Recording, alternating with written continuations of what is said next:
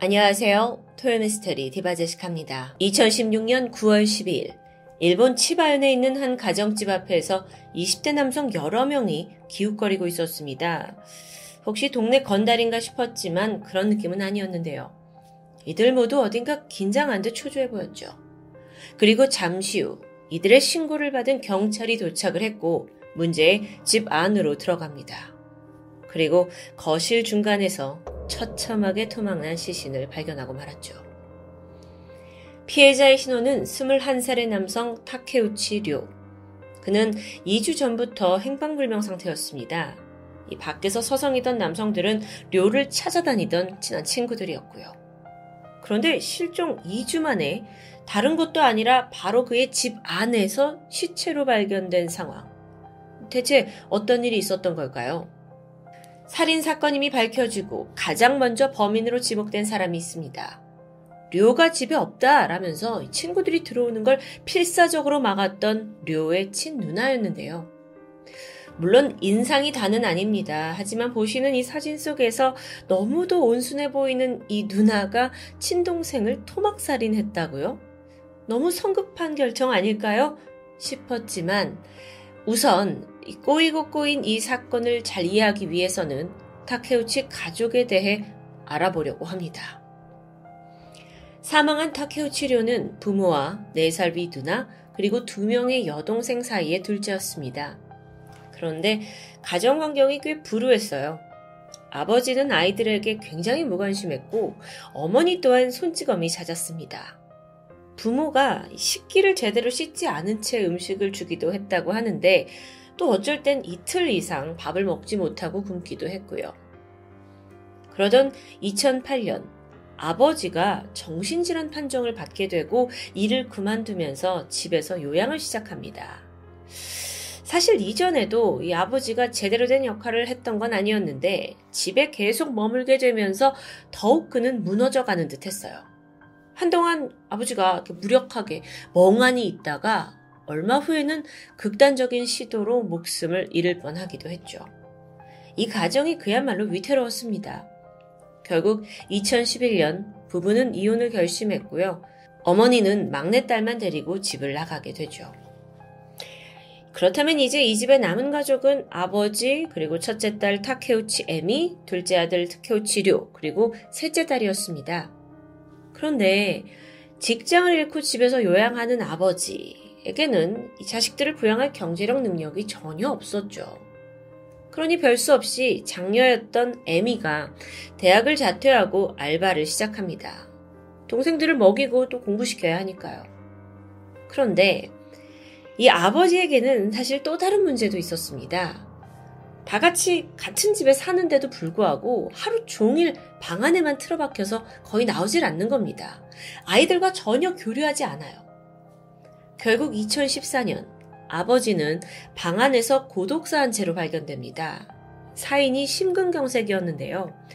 버젓이 가족이 같이 살고 있는 집에서 벌어진 일이었죠. 이 비극 이후에 참다 못한 셋째 딸마저도 집을 나가고 말았는데요. 이제 이곳에는 큰딸 타케우치 에미와 둘째 타케우치료 이렇게 남매만 덩그러니 남게 됩니다. 당시 누나 에미의 나이가 23살, 료가 19살이었습니다. 여태 뭐 다사다난한 가정이었긴 했지만 누나 타케우치 에미는 친구들 사이에서 아주 밝고 명랑한 사람이었습니다. 고등학교 때 육상부에서 활동을 했고요. 또 공부도 게을리하지 않았어요. 집안 사정 때문에 대학을 자퇴하긴 했지만 이후 5년간 알바를 쭉 하면서 뭐 직장에서도 늘 칭찬받는 성실한 직원이었고요. 그녀가 일하던 곳의 점장님은 에미 걔는 굉장히 건강하고 밝은 사람이다. 어, 딱히 가족에 대한 뭐 어려움이나 고민을 말한 적은 없는 것 같다라고 말했는데요. 오라. 에미는 뭔가 자신의 가정사에 대해서 좀 감추고 싶었던 걸까요? 한편 그녀는 밖에서 굉장히 쾌활했지만 집에만 돌아오면 좀 바뀌는 듯 했습니다.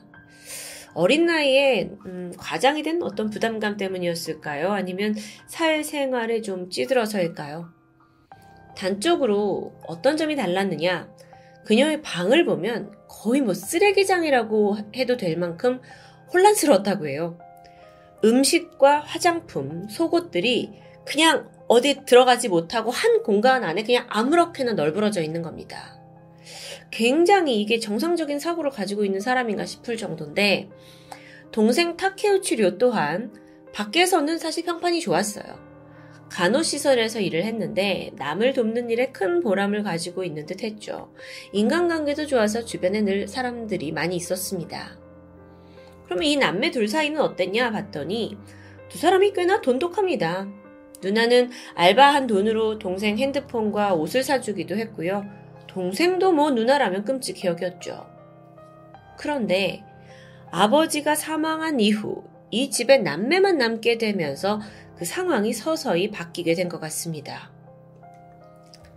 일단 이 두 사람이 덩그러니 집에 남았고 룸메이트가 됐죠. 그러면서 서로 집에서 지켜야 할 규칙을 만들게 됩니다. 그 첫 번째는 생활비를 반반 부담하자. 음, 뭐 당연하겠죠.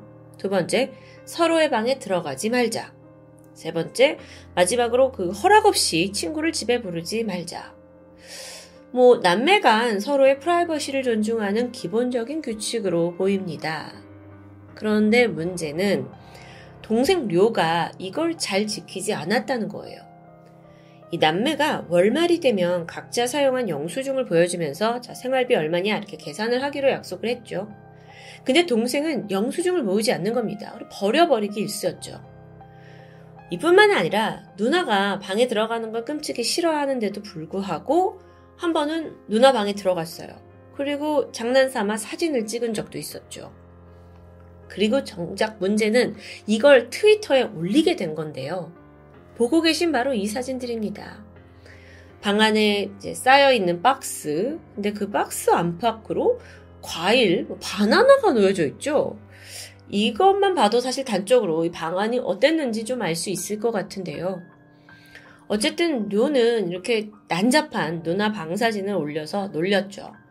아, 집에 아무도 없는데 누나는 혼자 뭐 재밌는 게임이라도 한 걸까요? 라는 글을 올렸습니다. 료는 어쩌면 누나가 집안을 너무 더럽게 쓰는 것에 큰 불만을 가지고 있는 듯 했어요. 이 외에도 남매 간에는 누가 쓰레기를 버릴 거냐, 설거지는 왜 안 했냐 등등의 사소한 트러블이 계속되었습니다. 근데 여러분, 사실 이 정도는 음, 남매 사이에서 평범하게 겪는 문제가 아닐까 싶은데 결정적으로 누나 에미를 아주 예민하게 만드는 한 가지 이벤트가 있었습니다. 이 집에 원래 셋째 여동생이 쓰던 빈 방이 하나 있었습니다. 근데 거기를 리오가 자신의 오락실 게임방으로 개조를 하게 된 사건이죠. 보시는 이 사진은 료가 직접 트위터에 자랑하면서 올린 자신의 그 오락실 게임방 사진입니다. 보시다시피 뭐 정말 그 외부에 있는 오락실에서 볼 법한 각종 기계들이 놓여 있죠. 료가 이 장비들을 직접 구매했다고 해요. 그리고 종종 자신이 플레이하는 영상을 찍어서 올리기도 했죠. 친구들을 불러서 놀기도 했고요. 료에게 이곳은 그야말로 뭐 놀이터, 아, 뭐 천국 같은 곳이었습니다. 그런데 이 방이 누나방 바로 옆 공간입니다. 그러니까 동생이 게임을 할 때마다 방으로 소음이 들려가요. 심지어 게임 기계들이 막 이렇게 전자 드럼도 있고 막 비트 맞추고 버튼을 막 누르는 그런 종류이기 때문에 소음이 더 극심했다고 합니다. 그리고 이 문제를 두고 두 사람 사이의 갈등이 깊어지기 시작했죠. 물론 이 게임방이 있는 일의 이후에도 남매 사이가 좋을 때도 있습니다. 둘이 간혹 외출을 해서 시간을 보내기도 했는데 그 기록은 료의 트위터에 고스란히 남아있고요. 오늘은 누나와 데이트하는 날, 누나가 사준 푸딩이 맛있다 등등의 지극히 평화로운 일상의 내용들도 남겨놨습니다. 그런데 또 얼마 못 가서 트위터에 네, 이러니까 누나가 싫다, 누나가 이상한 짓을 하고 있다, 뭐 다수의 불만이 표출되기도 하죠. 저는 사실 여러분께 좀 격양이 돼서 설명하긴 했지만 여기까지 하더라도 어느 남매들과 그닥 다를 게 없다라는 생각이 좀 들긴 하는데요. 어떠신가요? 이 남매에게 정말 갈등이 극에 달하는 결정적인 사건이 벌어지게 되죠. 사실 동생 류가 모르고 있던 비밀 한 가지가 있었습니다. 아버지가 사망한 후에 이 남매에게는 연금 형식으로 유산이 지급되었던 거예요. 그게 1년에 약 150만엔, 하나로 한 1,500만 원에 달하는 큰 금액이었죠. 문제는 그 돈을 지금껏 누나인 에미가 혼자 차지하고 있었다는 겁니다. 이걸 동생 류가 우연히 알게 되었고 격하게 분노했죠.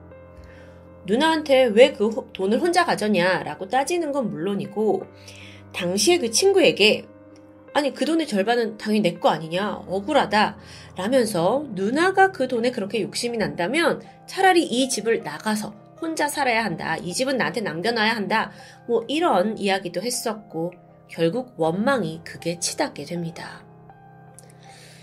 지난 몇 년간 아버지의 유산을 독점했던 에미.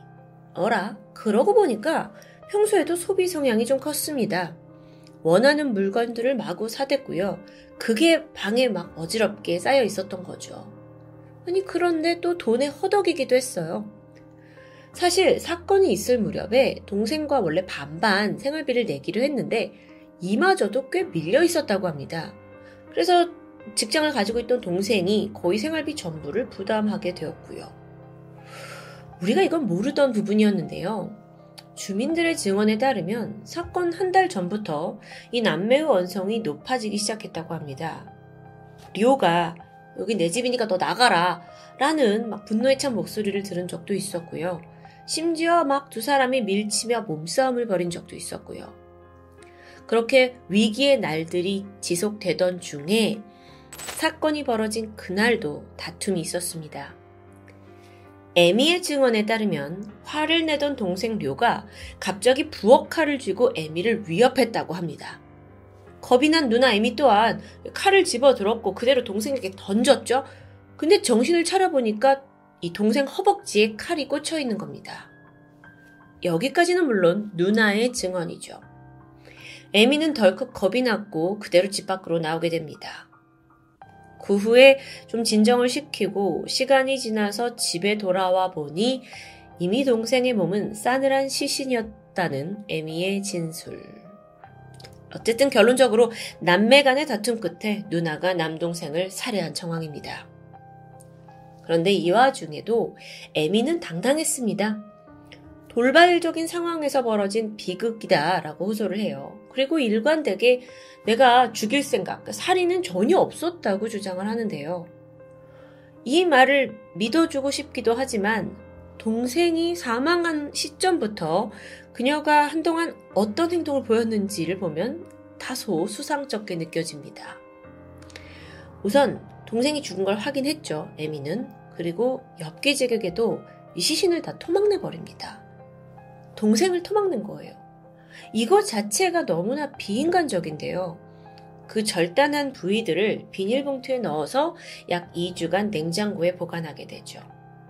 그렇게 시신을 유기한 후에 에미는 어땠을까 보니까 평소처럼 출근도 하고 친구들도 만나면서 정말 아무렇지 않게 행동했습니다.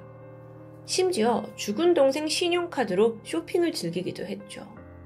집 안에는 동생의 시체가 썩어가고 있는데도 불구하고요. 하지만 결코 완전 범죄가 될 수는 없었죠. 평소 료의 집에 와서 함께 게임을 즐기던 친구들이 수상함을 눈치챘습니다. 당연했죠. 2주가 지나도록 연락이 되지 않는 겁니다. 근데 평소에 료는 하루에도 몇 번씩 트위터를 올렸을 정도로 약간 SNS에 광적이었다고 해요. 그런데 8월 31일 이후에 완전히 SNS 활동을 멈추면서 친구들의 의심을 사게 됐던 겁니다. 결국 2016년 9월 12일 친구 몇 명이 료의 집에 방문했습니다. 가서 보니까 집 앞에 료의 차가 버젓이 세워져 있어요. 문을 열어준 누나 에미. 그녀는 동생이 집에 없다 라면서 지금 집이 너무 더러워서 아무도 들어올 수 없다 라고 맞게 되죠. 친구들이 잠깐 확인만 하자 라고 했는데 갑자기 내가 배탈이 나가지고 아침 내내 화장실을 들락날락 했더니 집안의 냄새가 너무 심하게 난다 라면서 뭐 온갖 변명을 들어놓습니다. 그렇게 무려 1시간 가까이 실랑이가 이어졌죠? 친구들은 료가 차 없이 어디 갈 사람이 아니란 걸 알고 있었어요. 그래서 분명 집안에 있는 거다 아니면 무슨 일이 난 거다라는 게 확신이 들었고요. 누나의 행동에 더 이상함을 느꼈고요. 결국 경찰에 신고한 후 다음 날 경찰은 에미의 집에 들이닥치게 되죠. 문을 열고 들어서자 떡하니 거실에 두 개의 큰 비닐봉투가 보였습니다. 안에는 토막난 료의 사체 일부가 나눠서 담겨져 있었습니다. 그렇게 타케우치 에미의 친족 살인이 만천하에 드러났는데 왜 그토록 시신을 끔찍하게 훼손했느냐라는 질문에 대해서 뭐 그냥 어떻게 처리해야 될지 몰라서 해체를 한 것뿐이다 라고 덤덤히 진술하게 됩니다. 그리고 이 근본적으로 살인에 대해서는 동생이 먼저 칼을 쥐어가지고 나는 내 자신을 지키기 위한 정당방위였다라는 걸 끝까지 주장하게 되죠. 여론의 아주 뜨거운 관심 속에 재판이 열렸고요. 하나하나 증거들을 기반으로 분석을 시작했죠. 검사 측에서 뭘 주장하냐면 아니 두 사람이 몸싸움을 했다는데 왜 당신 에미의 몸에는 상처가 하나 없는 거냐 라고 지적합니다. 실제로 이 두 사람이 체격 차이가 꽤 있어요. 그리고 남녀라는 성별 차이도 있죠. 그래서 몸싸움이 벌어졌다면 분명 에미가 더 다친 데가 많아야 하지 않을까요? 정말 동생에게 칼을 던져야 할 만큼 이게 격한 싸움이었을까요? 아니면 그저 유산을 홀로 독차지하기 위해 짜증나는 동생을 처리해버린 건 아닐까요? 재판에서 에미의 증언도 일관성이 빠져 있었습니다. 처음에는 나 그날의 일이 기억이 나지 않는다. 라고 말을 했어요. 그러다 나중에 이제 추궁을 하니까 동생을 죽였다라는 자백을 하게 되죠. 근데 그마저도 아, 아, 아, 어, 그랬던 것 같다. 하고 애매모호한 답변이었습니다. 아니, 동생을 토막낸 후에 신용카드까지 맘대로 쓴 누나인데 반성이나 죄책감은 그닥 보이지 않는 듯 했죠. 결국 일본 재판부는 그녀가 아주 위험하고 염치 없는 범행을 저질렀다고 지적했습니다. 하지만 결론적으로 에미에게 살인죄가 아니라 상해치사죄를 선고하게 되죠. 상해 치사죄라는 건 사람의 이제 몸을 다치게 해서 사망에 이르게 하는 죄입니다. 살인죄와 다른 거는 그 사람을 죽이려고 하는 고의성이 있었느냐 없었느냐가 어, 핵심이 되겠죠. 결국 에미에게는 1심에서 상해 치사죄 그리고 사최 손괴죄 그 토막을 냈으니까요. 요걸로 10년형을 선고받게 돼요. 이게 죄값에 비해서 좀 가벼운 형량 같은데 여기에 그치지 않고 에미는 아, 정당방인데 10년이 무슨 소리냐 라면서 다시 항소를 하게 되고요. 2심에서 결국 7년형을 최종 확정받게 됩니다. 동생을 죽인 누나에게 7년형. 여러분, 초기에 이 사건이 보도가 됐을 때는 이게 뭐 그저 남매 간에 아버지 유산을 두고 벌어진 참극이다 라고 해석이 되었습니다. 하지만 이제 언론에서 이들의 복잡한 가정사 그리고 둘의 관계가 속속 드러나면서 일부의 사람들은 좀 사건을 다른 시각으로 해석하기도 했어요. 특히나 한 정신과 전문의는 장녀 에미, 그러니까 범인 에미가 기능부전 가정에서 자란 생존자라고 표현했습니다. 기능부전 가족이라는 건 육아 포기나 또는 학대 등으로 어, 자녀의 욕구가 무의식적으로 억압된 상황에서 자라난 걸 말합니다. 이런 데서 자란 아이는 애정 결핍과 함께 자존심도 떨어지고 자기애도 떨어지고 또 타인에 대한 공감 능력도 떨어지는 경우가 많다고 해요. 그래서 자라나면서 그 해소 방법으로 자꾸 물질적인 것으로 공허함을 채우는 성향을 보이기도 한다는데요. 그래서 그렇게 에미가 유산을 독차지하고 막 물건을 미친 듯이 사대고 방에다 쌓아놓고 했던 게 아닌가라는 해석인데, 물론 이런 불안정한 가정 환경은 충분히 이해하지만 비슷한 결핍 과정의 자녀들이 모두 살인마로 자라나는 것은 절대 아닙니다. 정당화될 수 없죠. 불행한 가정사가 있다라곤 하지만 버젓한 집에 유산까지 있던 남매입니다. 둘 사이는 사실 누구에게나 있을 법한 형제 간의 티격태격이었던 것 같고요. 결국 돈과 가족 중 가족을 포기한 누나. 이 사건은 씁쓸하게 해석해야 하지 않을까요? 지금까지 토요미스터리 디바제식합니다. 안녕하세요. 토요미스테리 디바제식합니다. 과거 10개의 우물이 있는 마을이라서 이름이 붙여진 인천 부평구의 십종동. 하지만 이제 와서는 그 많던 우물도 다 자취를 감췄고 인천 중에서도 아주 낙후된 동네로 변해버렸습니다. 지금은 다행히 재개발로 인해서 아파트가 들어서고 있고요. 이 십정동에 빽빽하게 다세대 주택들이 밀집되어 있던 지난 2006년 11월 15일.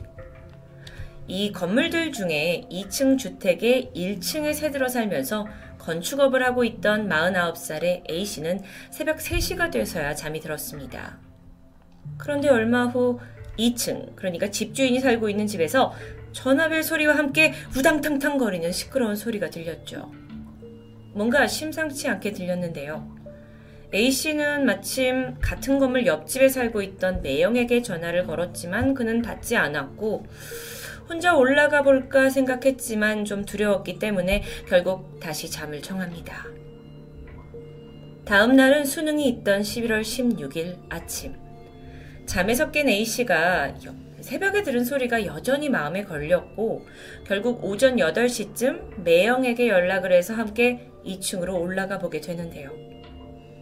입구에서부터 어딘가 석연치 않았습니다. 현관문이 2, 3cm 정도 열려 있어서 두 사람이 계세요 하면서 안을 들어가 보는데요. 눈앞에 펼쳐진 건 피가 흥건한 거실과 그곳에 쓰러져 있는 집주인 부부였습니다. 이미 사망한 상태였죠. 현장에 출동한 경찰은 범인을 찾기 위해 십정 치안센터에 특별수사본부를 설치합니다. 형사과장을 비롯해서 강력계 형사 60여 명이 투입됐죠.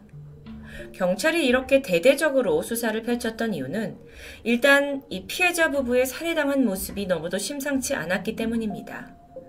딱 봐도 과다출혈로 사망했을 만큼 오버킬이 벌어진 상태였죠. 사건 현장을 좀 살펴보면 방 안에 서랍이 열려 있었고요. 뭐 누군가 뒤진 흔적이겠죠. 그런데 이상한 건 집에 있던 폐물과 현금은 그대로 남아있다는 점입니다. 물론 사라진 게 있긴 해요. 부엌 천장에 있던 1억 원 정도가 든 적금 통장 4개. 그런데 범인이 비밀번호를 알지 않는 한 쉽게 돈을 인출해 갈 수 없는 통장입니다. 그걸 왜 가져갔을까 부터가 의문입니다. 그렇다 보니까 이 사건을 단순 강도의 소행이라고 보기엔 좀 무리가 있었는데요. 경찰은 부부의 모든 계좌와 보험 내역을 조사했지만 이후 누군가 건드린 흔적은 없었습니다. 그래서 원한의 무게를 두고 조사를 하던 중 건축업을 했던 남편 김 씨의 사업 장부가 없어진 사실 또한 깨닫게 됩니다. 그러다 보니 그 남편과 얽혀있던 주변인들을 탐문조사했죠. 그 와중에는 그에게 고용된 외국인 노동자들도 있었습니다.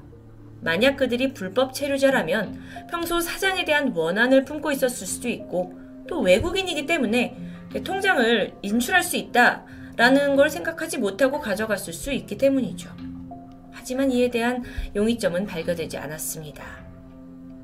한편 사건 현장에서 2층 거실로 들어가려면 1층에 있는 공동 대문과 2층 현관문까지 최소 2개의 문을 지나야 한다는 사실. 그런데 범인은 담을 넘지 않은 듯 했고요. 현관문을 강제로 따고 온 흔적도 없습니다. 즉, 그렇다면 피해자 부부가 범인에게 문을 열어줘서 들어왔다는 건데, 일면식이 있는 사람으로 추정되는 부분이죠. 새벽 늦게 찾아온 범인. 그는 도대체 무엇을 원했던 걸까요? 시신 부검 결과 남편 김 씨는 목과 가슴에 8군데의 자상이 발견됐고 부인 임 씨 또한 몸 전체에 37군데의 치명상을 입었습니다. 특히나 부인 임 씨는 이불에 덮어 쓰여진 상태로 남편보다 더 무참한 공격을 당했다는 점이 있었는데 여기서 이상한 부분이 있죠. 이렇게까지 혹독한 공격이었다면 분명 부부가 소리를 질렀을 텐데 이들은 마치 벙어리가 된 것처럼 입을 다물고 있었다는 겁니다. 부부의 사망 추정 시각인 새벽 2시 반에서 5시까지 뭐 어떤 구조 요청이나 이상한 소리를 들었다는 사람은 아무도 없었습니다. 아랫집에 있던 A씨도 뭐 전화벨이랑 우당탕 소리만 들었을 뿐이었죠.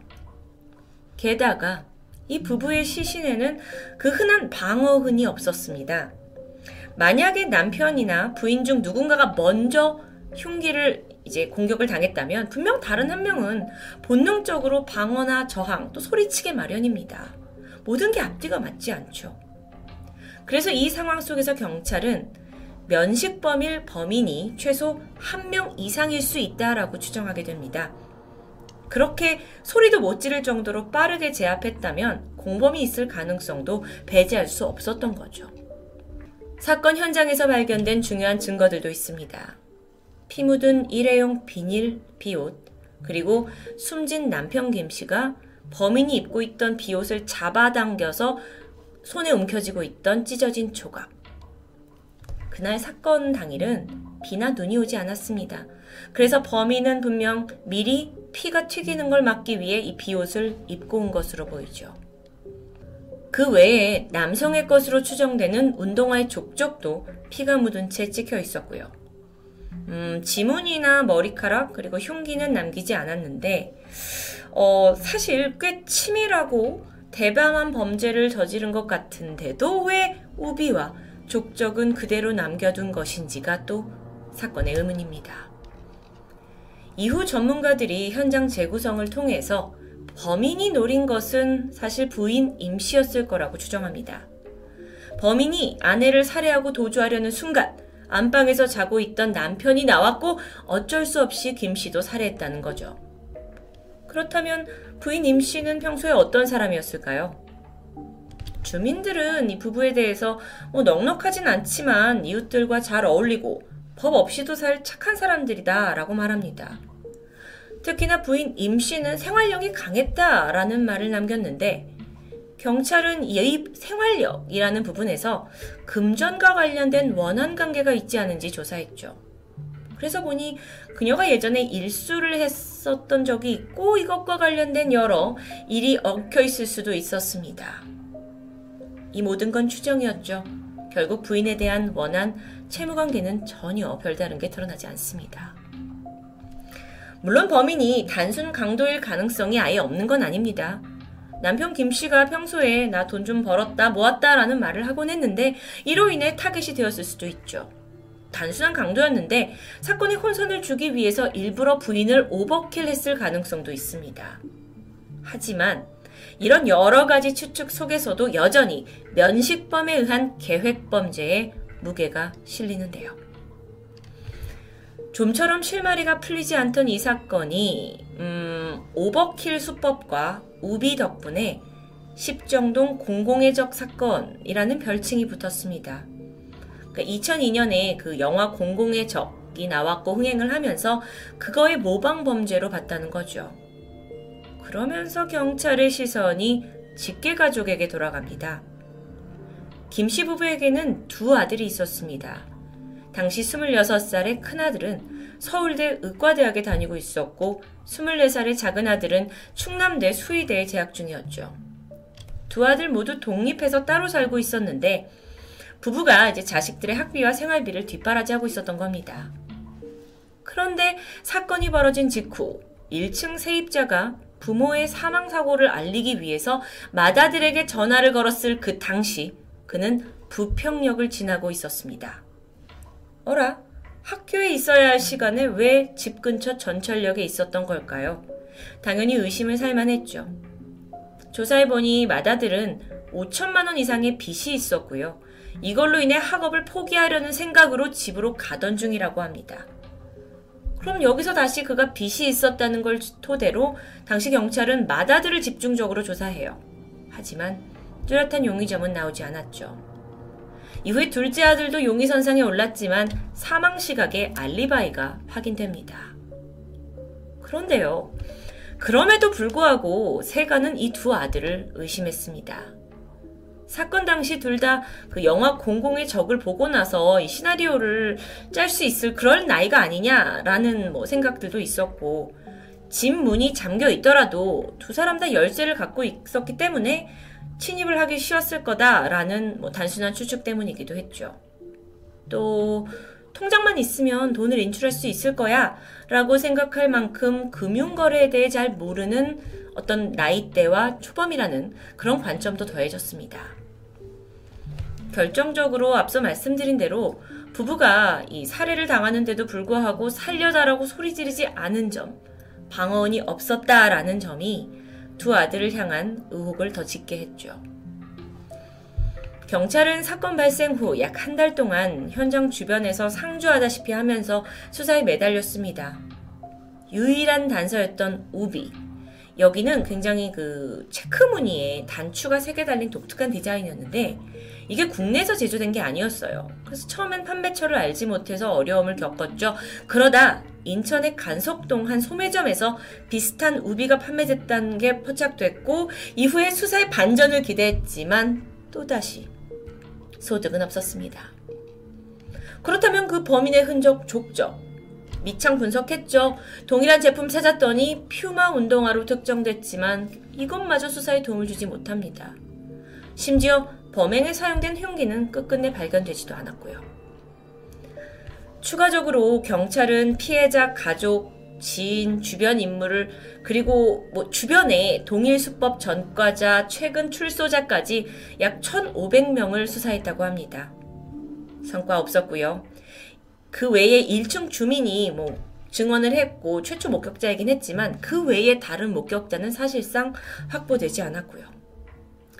수사팀은 결국 이렇게 대대적으로만 수사만 하다가는 다른 범죄를 놓칠 수 있다라는 우려가 있었고 규모를 반으로 축소합니다. 수사가 장기화되면서 이 십정동 지역은 민심이 흉흉해졌는데요. 사건을 계속 조사하려는 경찰들이 상주했고 그러다 보니 주변에서 음식점을 운영하는 주민은 해가 지면 동네에 사람이 없다 하면서 불만을 토로하기도 했습니다. 그렇게 비난의 눈길까지 받게 된 경찰은 결국 1년이 지난 후 증거와 용의자를 찾지 못한 채 수사를 종결합니다. 몇 년 전까지만 해도 이 피해자들의 집은 두 아들의 공동 명의로 되어 있었습니다. 그렇게 팔리지 않은 채 무려 10년 넘게 빈집 상태였죠. 하지만 현재는 이 십정동 재개발로 인해 철거되었다고 합니다. 몇 년전 한 방송사에서 피해자 부부의 두 아들을 인터뷰한 적이 있었습니다. 그때 당시 의사가 된 첫째 아들은 성실히 인터뷰에 응했지만 반면 수의사가 된 둘째 아들은 인터뷰를 거부하면서 강한 적대감을 드러냈죠. 물론 진실을 우리가 알 수 없는 상황에서 부모를 잃게 된 이 안타까운 두 아들이 정말 범인으로 억울하게 몰렸을 수도 있지만 혹여 그렇지 않을 수도 있다라는 세간의 의심은 여전히 남아있는 듯 합니다. 그나마 다행인 것은 이 사건의 공소시효가 사라지고 뻔뻔히 어딘가에 살고 있을 범인은 언젠가 잡힐지 모른다는 불안감과 긴장감에 살고 있다는 것이죠. 지난 2016년부터 인천 미제 사건 수사팀이 이 사건을 재수사를 진행합니다. 수사팀장은 한 인터뷰를 통해서 이 사건이 외부에서 침입한 흔적도 없고 또 훔쳐간 통장도 인출을 하지 않아서 굉장히 미스테리한 사건이다 라고 말했는데요. 더불어 프로파일러와 공조수사를 하고 또 앞으로 DNA 분석 같은 과학수사도 이 사건을 해결하기 위해 병행되고 있다고 합니다. 이렇게 의지를 불태우고 있는 경찰의 노력과 함께 사건 당시 그 무엇이라도 목격했던 이들의 제보까지 더해진다면 어, 이 미제 사건은 좀 더 빠른 시간 내에 미제에서 벗어날 수 있으리라 기대해 봅니다. 인천 10정동 살인 사건 토요미스테리 디바제시카였습니다. 안녕하세요. 토요미스테리 디바제시카입니다. 인도네시아 자카르타 한복판에 있는 대형 쇼핑몰 그랜드 인도네시아. 이곳에 위치한 고급 카페 올리비아에 두 명의 젊은 여성이 들어갑니다. 카페엔 미리 도착해서 이들을 기다리고 있던 또 다른 여성이 있었죠. 세 사람은 서로를 가볍게 껴안았고 반갑게 인사를 나눴습니다. 이후 자리에 앉아 즐거운 대화를 하려던 찰나 무리 중 한 명이 대수롭지 않게 테이블에 놓인 커피를 한 모금 마시게 되는데 이내 고개를 갸웃거렸죠. 그리고 즉각 열이 오르는 듯 그녀는 얼굴에 부채질을 하면서 굉장히 불편해 보였습니다. 친구들이 괜찮냐고 물어보던 중 갑자기 그녀의 고개가 뒤로 넘어갔고 완전히 의식을 잃고 맙니다. 바로 경련을 일으켰고요. 입에서는 거품이 흘러나왔죠. 이건 커피를 마신 지 단 2분 만의 일이었습니다. 옆에 있던 친구는 당황했고 이내 카페 직원과 매니저가 달려왔습니다. 그날의 한바탕의 설화는 CCTV에 다행히 고스란히 포착되어 있는데요. 이후 그 여성은 급히 병원으로 옮겨졌지만 결국 얼마 버티지 못했고 숨을 거두고 말았습니다. 2016년 1월 6일 오후 5시 대형 쇼핑몰 카페에서 벌어진 너무도 급작스러운 죽음.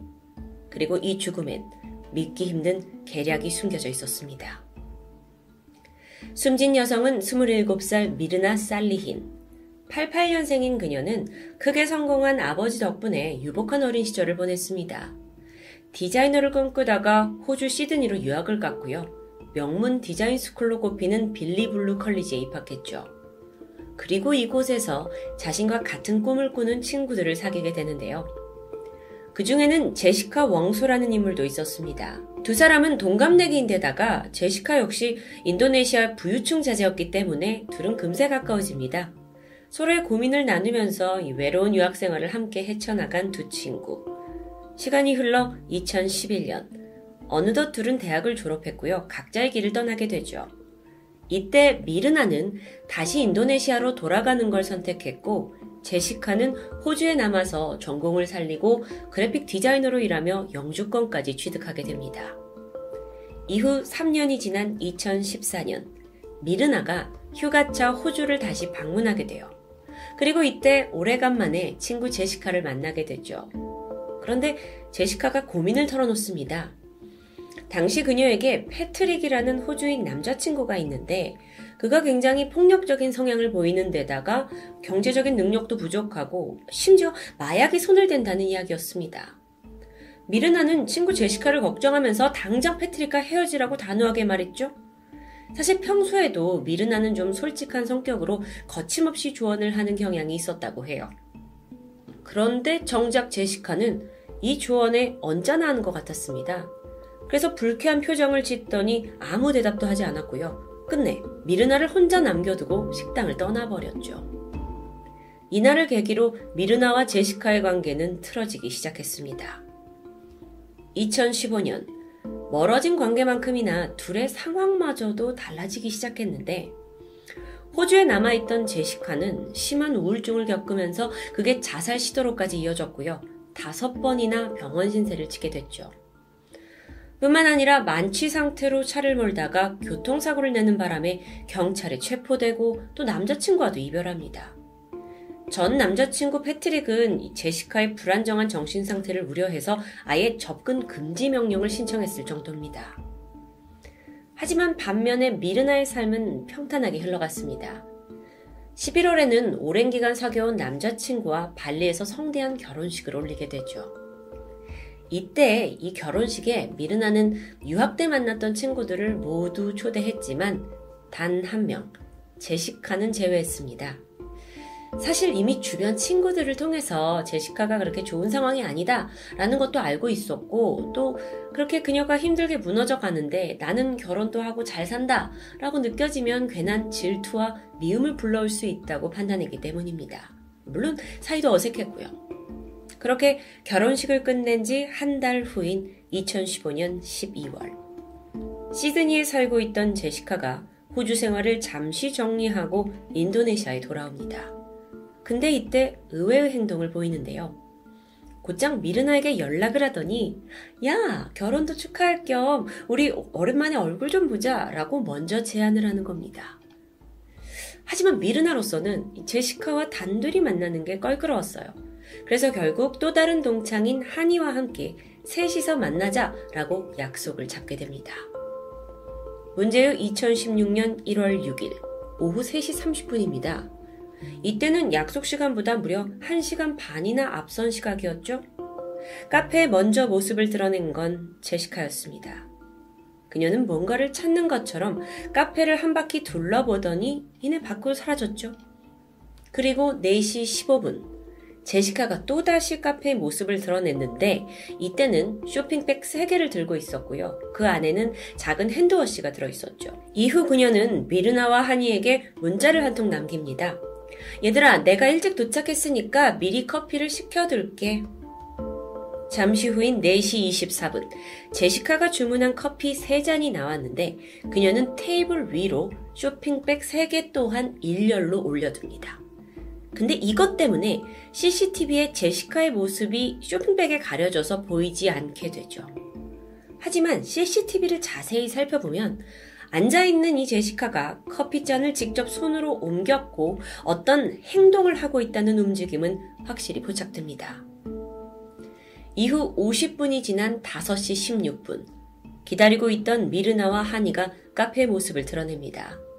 그들은 제시카와 인사를 주고받았고 그 제시카가 앉아있던 자리에 앉은 후에 잠시 이야기를 나누다가 미르나가 별다른 의심 없이 테이블에 나와있던 커피를 한 모금 마셨는데요. 이내 맛이 이상하다고 불평했고 잠시 후 거품을 물고 쓰러진 채 발작했고 이후 영영 깨어나지 못하게 된 상황입니다. 3일 뒤 시행된 부검 결과 그녀의 위장에서는 소량의 시안화물, 즉 청산가리가 검출됩니다. 즉 누군가 독을 탄 커피였다는 거죠. CCTV 영상을 분석해 보니까 경찰은 카페에 미리 도착을 해서 커피를 주문했던 제시카를 당연히 유력한 살해 용의자로 지목할 수밖에 없었습니다. 근데 사실 이게 영상 때문만은 아니었어요. 그날 제시카가 보인 또 다른 수상한 행동이 있었기 때문입니다. 미르나가 카페에서 막 거품을 물고 쓰러져 있는데 주변 사람들은 대부분 어머 이거 뇌전증 발작 증상 아니에요? 라고 생각을 했고 수근수근 거렸습니다. 그런데 제시카의 생각은 달랐어요. 곧장 카페 매니저한테 가더니 아주 의미심장한 말을 던졌죠? 도대체 커피에 뭘 타신 거예요? 어라. 이건 마치 자신이 커피 안에 독극물이 들어있다라는 것을 알고 있는 그런 걸 암시하는 것처럼 들리지 않나요? 오히려 이 말 때문에 사실 사건을 해결하는 계기가 되기도 했습니다. 미르나가 병원에 실려간 이후에도 매니저는 그 제시카가 했던 말이 찜찜했고요. 결국 그 커피를 폐기하지 않고 그대로 보관했던 겁니다. 그리고 수사팀에 넘겼죠. 결국 그 커피에서도 정상가리가 검출됩니다. 그러고 보니까 제시카는 미르나가 쓰러져 있는데도 아주 이상하리만큼 침착한 모습을 보였고요. 얼마 후에 장례식에 참여해서도 무덤덤한 표정으로 있었던 게 포착이 됐죠. 사건 발생 한 달이 채 지나지 않은 1월 30일, 제시카는 미르나 살해 혐의로 기소됩니다. 그런데 이때 제시카의 태도는 또다시 당황스러웠습니다. 희대의 사건, 여기에서 자신을 취재하러 온 기자들 앞에서 한박 웃음을 지어 보이는 겁니다. 마치 이 상황을 꽤 즐기고 있으면서 자랑스러워하는 것 같은 표정이었죠. 지금 보시는 이 사진은 살인 혐의를 받고 재판을 받으러 가는 여자의 표정인가 싶습니다. 두 손은 왜 공손히 모으고 있는 걸까요? 뭐 취재해줘서 감사하다는 걸까요? 본격적으로 재판에 들어갑니다. 제시카는 자신의 범죄 혐의를 강력히 부인했죠. 미르나 커피에 왜 독극물이 들어갔는지 전혀 모른다는 아주 뻔뻔한 입장을 고수했습니다. 그런데 사실 모든 정황상의 증거는 제시카를 범인으로 지목하고 있긴 했지만 결정적으로 커피에 독극물을 넣는 장면, 이건 쇼핑백에 가려서 포착이 되지 않았습니다. 그래서 증거가 없는 거예요. 그러니까 검찰로서도 재판이 쉽게 풀리지 않고 있었죠. 게다가요, 제시카 역시 부유층 자제였습니다. 그녀는 인도네시아에서 가장 유명한 법률사무소 대표인 오토 하시부안을 비롯해 막강한 변호인단을 꾸리게 되죠. 변호사는 제시카가 쇼핑백을 테이블 위에 올려둔 건 그저 핸드폰으로 문자를 보내기 위해서였다 라면서 당시 문자 내역을 증거로 제출합니다. 또한 미르나의 사망 원인이 정말 독극물에 의한 것이냐? 라고 질문하면서 심장마비 아니냐라고 주장하는데요. 그러면 완전 재판의 방향이 틀어지게 되죠. 사실 미르나가 사망한 직후 병원에서 독성 테스트를 시행했는데 이때는 청산가리가 검출되지 않았던 일이 있습니다. 그러다 3일 뒤에 부검을 진행했는데 거기서 청산가리가 나온 거예요. 그러니까 1차에는 나오지 않았고 좀 더 정밀 검사에서 나왔다는 얘기인데 이걸 근거로 심장마비를 거론한 겁니다. 하지만 여기에 대해서 또 다른 법의학자는 부검에서 미르나 장이 이미 부식이 되어 있었고 또 입안이 검게 변해 있었기 때문에 이건 청산가리 중독 증상과 정확히 일치한다면서 제시카 주장을 강하게 반박했죠.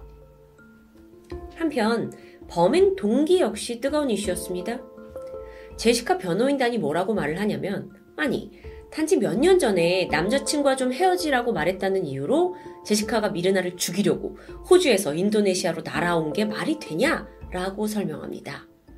하지만 여기에 대해서 제시카의 전 직장 상사 크리스티는 그녀의 폭력적인 성향에 대해 폭로하게 되죠. 과거 제시카가 이렇게 말을 했어요. 저는요, 누군가를 죽일 수 있는 방법을 알고 있고요. 약을 쓴다면 그것에 대한 적절한 복용량까지 잘 알고 있어요. 그러니까 살인을 암시했다라는 걸 확인시켜 준 거죠.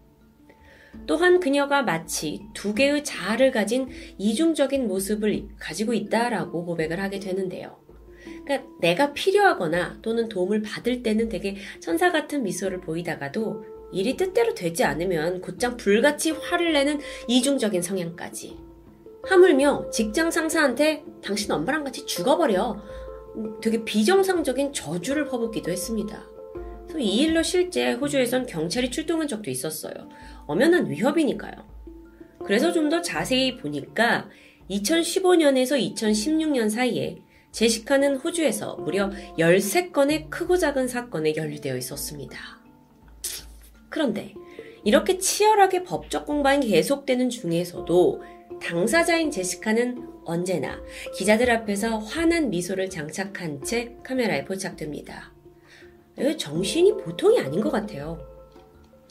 사건 발생 9개월이 지난 2016년 10월, 일명 인도네시아 커피 살인 사건의 최종 재판이 무려 생방송을 통해 인도네시아 전역에 중계되었습니다.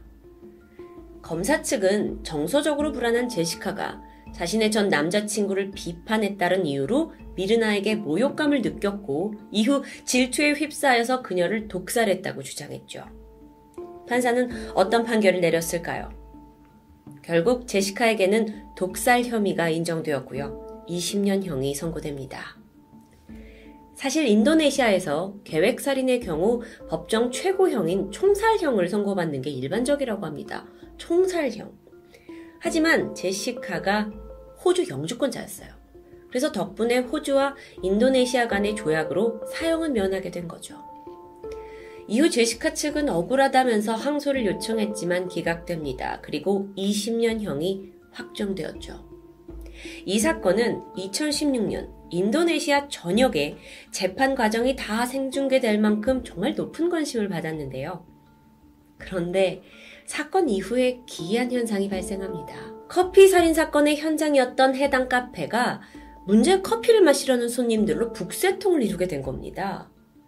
저는 정말 이 심리가 이해가 되지 않는데 희대의 살인 사건 현장을 마치 뭐 박물관 전시회처럼 구경하거나 또는 그 상황을 재현해 보려고 한 걸까요? 20대 여자친구들 사이에서 벌어진 사소한 다툼, 그리고 질투에서 비롯된 끔찍한 살인. 미르다는 제시카를 다시 마주한다는 것을 결국 조심하긴 했지만 비극을 피할 수는 없었습니다. 그게 너무 안타깝죠. 자기도 조심은 했어요. 그렇다면 이제 독살범 제시카는 자신의 죄를 뉘우치고 있을까요? 최근 들어 소개하는 사건에는 이렇게 전과도 없고 평범하게 살던 한 사람이 하루아침에 사이코로 변해서 끔찍한 살인을 저지르는 일이 참 많아지는 것 같아 아쉽습니다.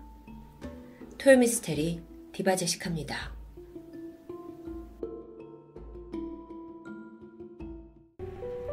안녕하세요. 토요미스테리 디바제시카입니다. 지금으로부터 약 6년 전인 2015년 1월 남아공의 아름다운 도시 케이프타운에 있는 주안스위크 고등학교의 새 학기가 시작됩니다. 남아공은 한국과 달리 초등학교 7학년 이후에 고등학교 5학년으로 교육과정이 구성되어 있는데요. 미체 솔로몬. 그녀는 그해 고등학교 5학년, 그러니까 졸업을 막 앞둔 학생 중 한 명이었죠. 새학기 설렘을 안고 교실에 처음 들어선 순간 한 친구가 흥분한 목소리로 소리쳤습니다. 야, 나 너랑 똑같이 생긴 애 봤어. 그 친구는 조금 전에 화장실에 갔다가 손을 씻고 있는 미채를 보고 반갑게 아는 척 했지만 알고 보니 전혀 모르는 애라 민망했다고 하는데 그리고 며칠 후 미채는 실제로 복도에서 그 친구의 말대로 자신과 너무도 비슷하게 생긴 한 여학생을 마주칩니다. 그녀의 이름은 캐시디 너스. 올해 고등학교에 입학한 1학년 신입생이었습니다. 두 사람은 헤어스타일, 그리고 흰 피부, 브라운 눈동자, 심지어 코나 눈썹의 생김새까지 정말 흡사했는데요. 너무도 서로를 닮은 두 사람 모두 놀라움을 감추지 못했죠. 비록 4살 차이가 났지만 두 사람은 금세 친해집니다. 쉬는 시간마다 함께 화장실에서 만나서 화장을 고치기도 했고, 방과 후에 같이 쇼핑몰을 다니며 시간을 보냈죠. 그렇게 점점 같이 할수록 두 사람은 취향도 비슷했고, 왠지 모르게 통하는 게 많은 것 같았는데요. 마치 오래전부터 알던 사이 같았습니다. 특히나 미체와 캐시디가 함께 있을 때면 주변 사람들 모두 아, 둘이 자매예요? 라고 물어봤을 정도인데요. 그럴 때마다 둘은 아마 저희가 전생의 자매였나 봐요 하고 웃어 넘겼다고 합니다. 그러던 어느 날 두 소녀는 셀카를 함께 찍었고 마침 미체는 집으로 돌아가 부모님에게 그 사진을 보여줍니다. 딸에게는 더할 나위 없이 다정했던 미체의 엄마 라보나는 뭐 이미 두 사람을 쇼핑몰이나 영화관에 데려다 준 적이 있어서 캐시디 얼굴을 잘 알고 있었습니다. 또한 동네에서 전파사를 운영하는 아빠 마이클도 사진을 보면서 와 진짜 닮았네 하고 신기해했죠. 딸과 너무도 똑같이 생긴 친구. 심지어 지난번엔 아빠 가게에 한 가족이 들렸는데 그 집 딸이 미치와 너무 닮아서 기억에 새겨두고 있기도 했습니다. 같은 동네에 똑 닮은 두 아이. 한편 캐시디 역시 부모님에게 같이 찍은 셀카를 보여주면서 친구를 소개하게 되는데 분위기가 미체네와는 사뭇 달랐습니다. 캐시디의 아빠 몬너스와 엄마 셀레스테는 심각한 표정으로 한참이나 사진을 응시하더니 이내 눈물을 보이기까지 했죠. 그러더니 잠시 후 엄마가 예상치 못한 질문을 던졌습니다. 미체 생일이 언제니? 그래서 페이스북을 통해 확인해 보니 1997년 4월 30일. 이걸 확인한 엄만 털썩 주저앉아 버렸죠. 그날은 캐시디의 친언니이자 첫 딸 재판이를 생후 3일 만에 잃어버렸던 비극의 날이었습니다. 그때로부터 18년 전인 1997년 4월 28일 엄마 셀레스테는 케이프타운에 있는 그루투슈어 산부인과에서 제왕절개를 통해 첫째 딸 제파니를 출산합니다. 하지만 그 기쁨도 잠시 회복을 위해 며칠간 병원에 입원하게 되는데 물론 아기는 산모 옆에 있는 요람에서 대부분의 시간을 보냈죠. 그렇게 입원 3일째가 되던 날 셀레스테는 간호사가 다급히 부르는 소리에 깨어났습니다. 제파니가 있어야 할 요람이 텅 비어 있던 것입니다. 생후 3일 된 신생아가 이렇게 감쪽같이 사라졌습니다. 곧이어 경찰이 출동했지만 용의자를 추적할 만한 단서가 너무도 부족했던 거죠. 심지어 병원의 모든 아기는 똑같은 이 속삭이로 쌓여져 있어서 외관으로는 식별이 어려웠을 정도입니다. 아이가 시, 실종되었다고 추정된 시각에 병원에 드나든 외래 환자 기록까지 살펴봤지만 이렇다 할 용의자가 추려지지 않았고요. 셀레스테는 하루아침에 아이를 잃고 절망에 빠졌지만 사건은 해결되지 않은 채 결국 태어나고 맙니다. 이후에도 가족들은 끊임없이 이 납치범과 아이를 찾아 헤맸고 또 언론에 사건을 계속 제보했습니다. 그러다 한 번은 자신이 납치범이라면서 연락이 오기도 했는데 하, 알고 보니 돈을 노린 이웃의 허위 전화였죠. 그러는 사이 둘째 딸 캐시티가 태어났고 아픔을 가슴에 묻고 살아오던 부부에게 18년 만에 첫째 딸과 너무도 닮은 아이가 둘째의 친구로 나타난 상황입니다. 얼마 후 수업을 듣던 미체는 교장실로 불려갔습니다. 그리고 거기엔 두 명의 사회복지사가 기다리고 있었죠. 케이프타운에서 있었던 신생아 실종 사건을 미치에게 설명했고 그 아이가 그 제파니라는 신생아가 당신일 수도 있다는 충격적인 사실을 말해줍니다. 하지만 미체는 여기에서 오히려 코웃음을 쳤죠. 아니 뭔가 오해하신 것 같은데 제가 태어난 병원은 리트리트 산부인과예요. 출생 증명서에도 그렇게 써 있다니까요. 이후 조사가 진행되지만 리트리트 산부인과 어디에도 미체의 기록은 존재하지 않았습니다. 결국 진실을 밝히기 위해선 과학적인 방법이 동원될 수밖에 없었고 미체는 흔쾌히 DNA 검사에 동의했죠. 절대 그럴 리 없다고 생각한 겁니다. 하지만 결과는 18년 전 병원에서 실종된 아기 제파니 너스와 미체의 DNA는 정확히 일치했습니다. 그렇다면 어떻게 된 일일까요? 사건의 전말은 이러합니다. 18년 전 간호사였던 미체의 엄마 라보나는 계속되는 유산으로 인해 몸과 마음이 모두 피폐해진 상태였죠. 그녀는 어떻게든 자식을 원했는데 계속 유산되는 겁니다. 하지만 아이에 대한 열망은 쉽게 멈추지 않았고 결국 절대 해선 안 된 일을 계획하기에 이르는데 바로 자신이 근무하던 산부인과에서 신생아를 납치하는 것입니다. 사건 당일 라보나는 몰래 입원실에 잠입했고요. 깊은 잠에 빠져 있는 산모를 발견한 후 옆에 있는 신생아를 얼른 데리고 나오게 되죠. 아주 한순간이었습니다. 하지만 병원을 빠져나오던 길에 아이가 울음을 터뜨렸고 그때 다른 환자와 마주치기도 했는데 그녀는 이때 아, 간호사로서 내가 아이를 달래고 있는 중이다 라는 태연한 거짓말로 위기를 모면합니다. 그렇게 그날 밤부터 이 아이는 라보나의 딸이 되었습니다. 유산을 한 직후였는데 그건 라보나만 알고 있었기 때문에 남편은 이 아이가 부부의 자식이라고 철석같이 믿었던 거죠. 이건 라보나의 철저한 계획 속에 가능했던 일입니다. 이후 부부는 아이의 이름을 미체 솔로몬이라고 짓고 정성껏 키우게 됩니다. 이후 라보나가 체포되고 나서 법정에서 이런 사실을 모두 강력하게 부인했어요. 나는 분명 합법적인 절차를 통해서 정식으로 입양한 아이다 라고 주장하는 거죠. 어, 그녀가 말하기를 내가 그 당시 8년 전에 우연히 알게 된 미혼모가 있는데 그 미혼모를 통해서 아이를 받았다.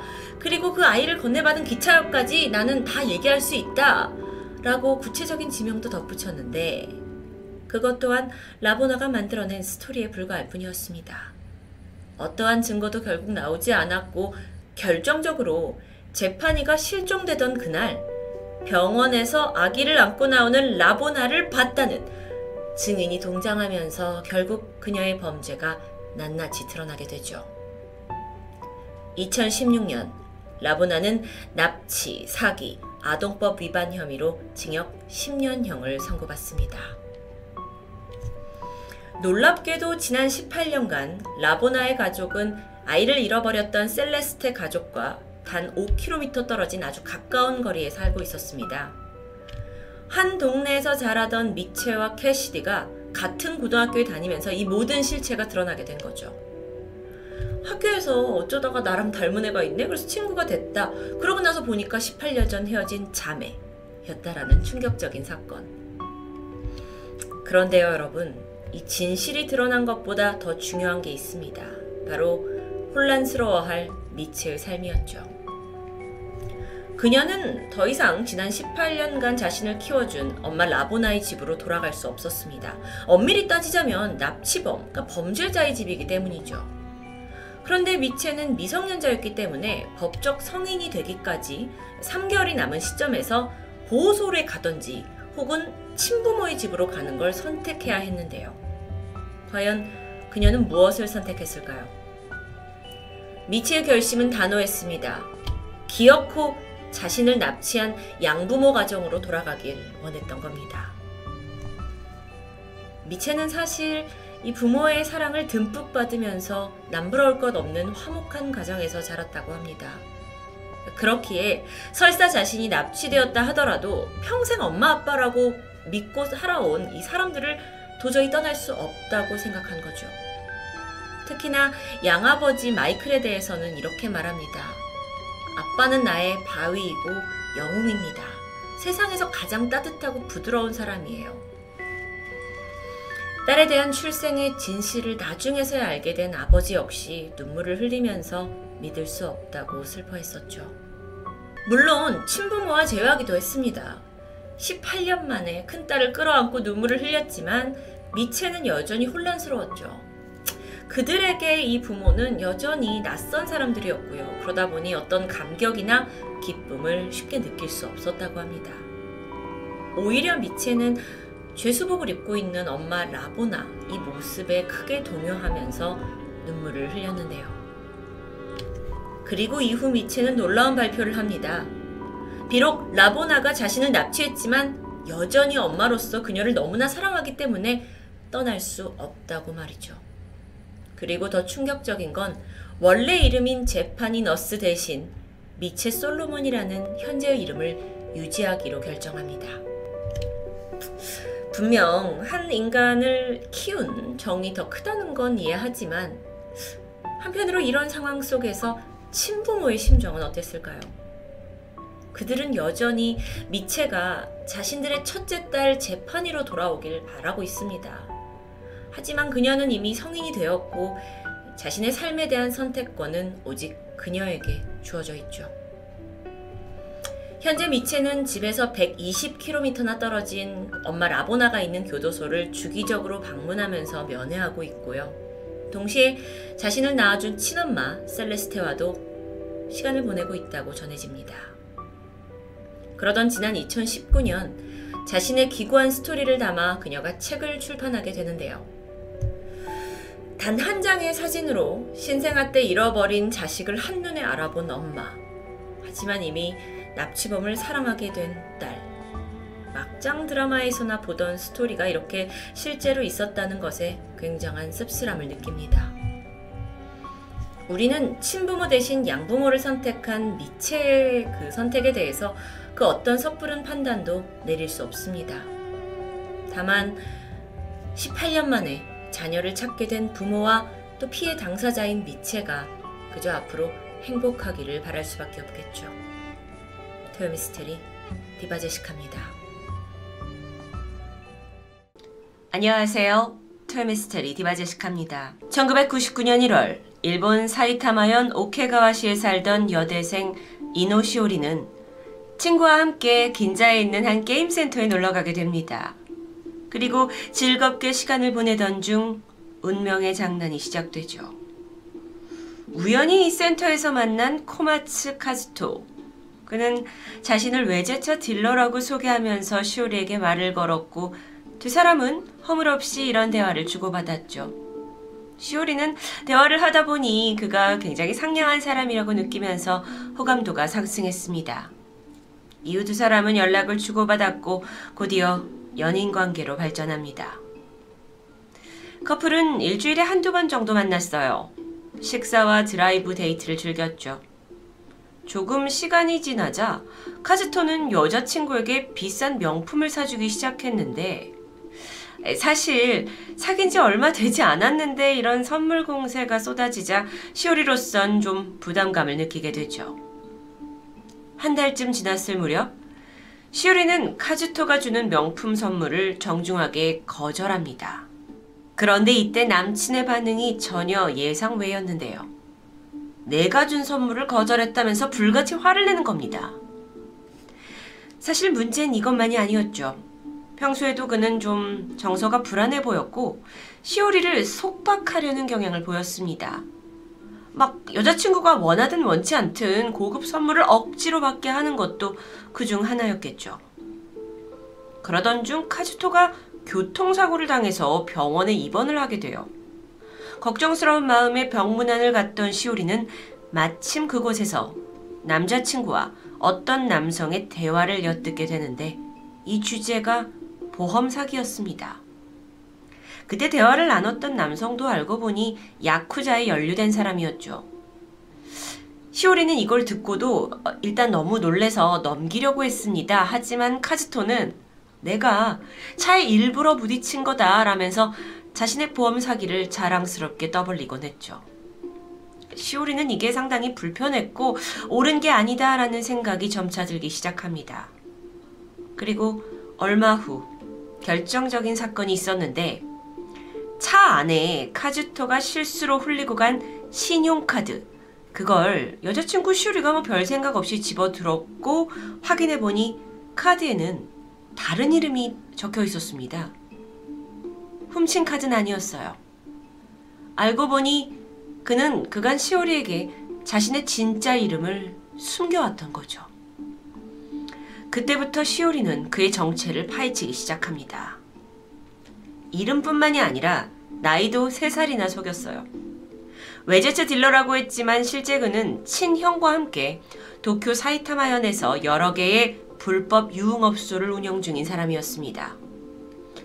이 모든 걸 알게 된 여자친구의 마음은 어땠을까요? 내가 알고 있던 사람이 아니다 라는 거에 불안감을 넘어서 공포심을 갖게 되죠. 그런데 그렇다고 한들 당장 헤어지자고 하기엔 좀 겁이 났습니다. 그렇게 사귄 지 두 달이 되던 3월 20일, 시오리와 카즈토가 집에서 함께 시간을 보내던 중 충격적인 걸 발견합니다. 바로 이 집안 내부에 설치된 몰래카메라였죠. 분명 그건 이 두 사람의 은밀한 관계를 녹화하려던 의도인 게 확실했습니다. 미치고 한장할 노릇인데요. 이때 시오리는 더 이상 참지 못하고 카즈토를 추궁하게 되죠. 근데 이때 카즈토의 행동이 가관입니다. 뭐가 문제냐는 거예요. 그러면서 도리어 화를 냈고 시오리를 벽 쪽으로 밀어붙이면서 마구 괴성을 질러댔습니다. 그날엔 너무도 공포스러운 경험 이후 시오리는 그에게 이별을 구했습니다. 하지만 이게 끝이 아니었죠. 카지토가 내가 지금까지 너한테 줬던 그 명품 선물들 약 100만엔 정도 된다 하면서 천만 원을 갚으라고 협박하는 겁니다.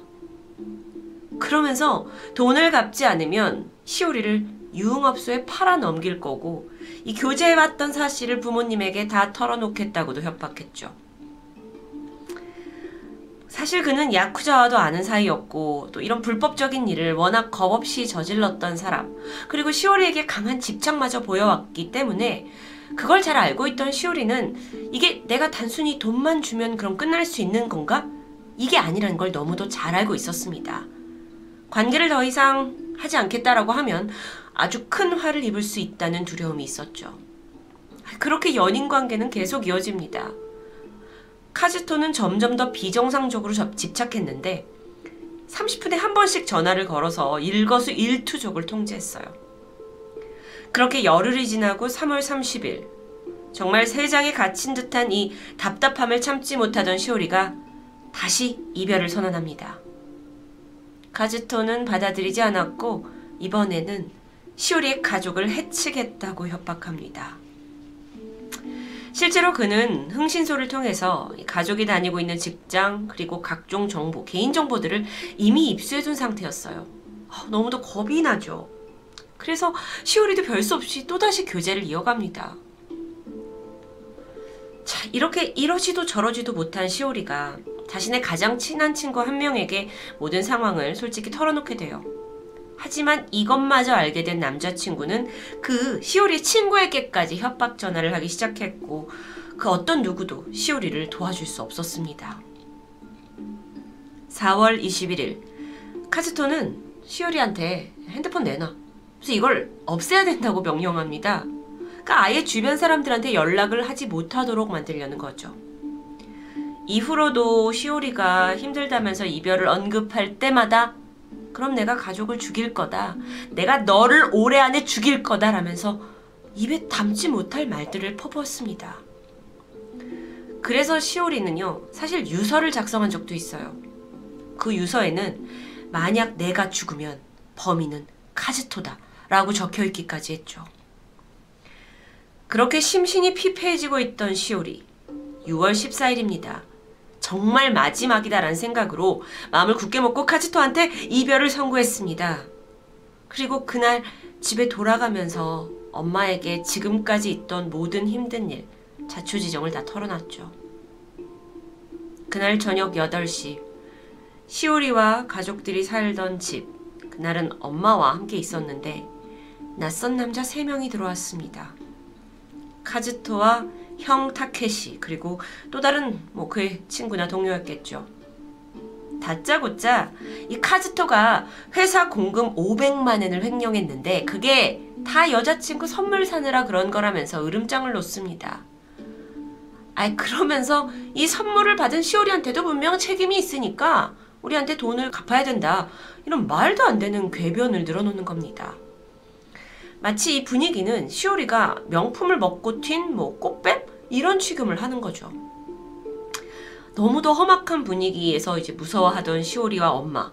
그러다 정말 다행히 아버지가 귀가하고 나서 그제서야 새 남성은 돌아갔습니다. 이 사태가 보통이 아님을 느낀 가족들은 바로 다음날 경찰서에 찾아가게 돼요.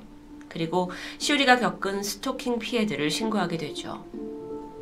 다행히 딸이 뭐 두 사람의 녹음해 놓은 거, 문자 내용 이런 상당한 증거를 수집해 뒀습니다.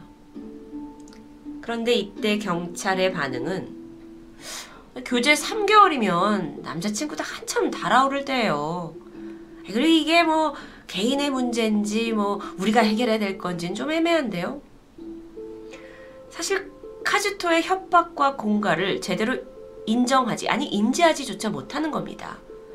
가족들은 우린 위협을 받고 있다 수사를 해달라 라고 했지만 아유 저희는 개인 사에는 참견할 수 없습니다 라는 답변으로 요구는 묵살되었습니다.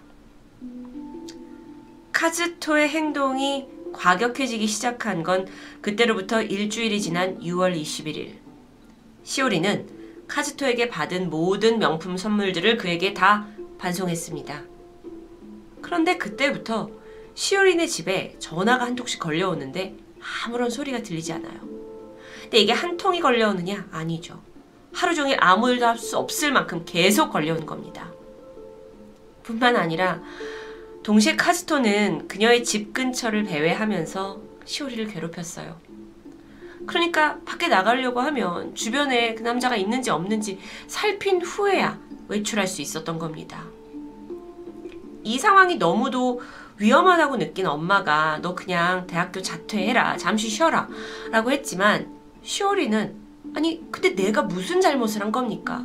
내가 죄를 지은 사람이 아니지 않습니까? 하면서 강한 의지를 보였다고 합니다.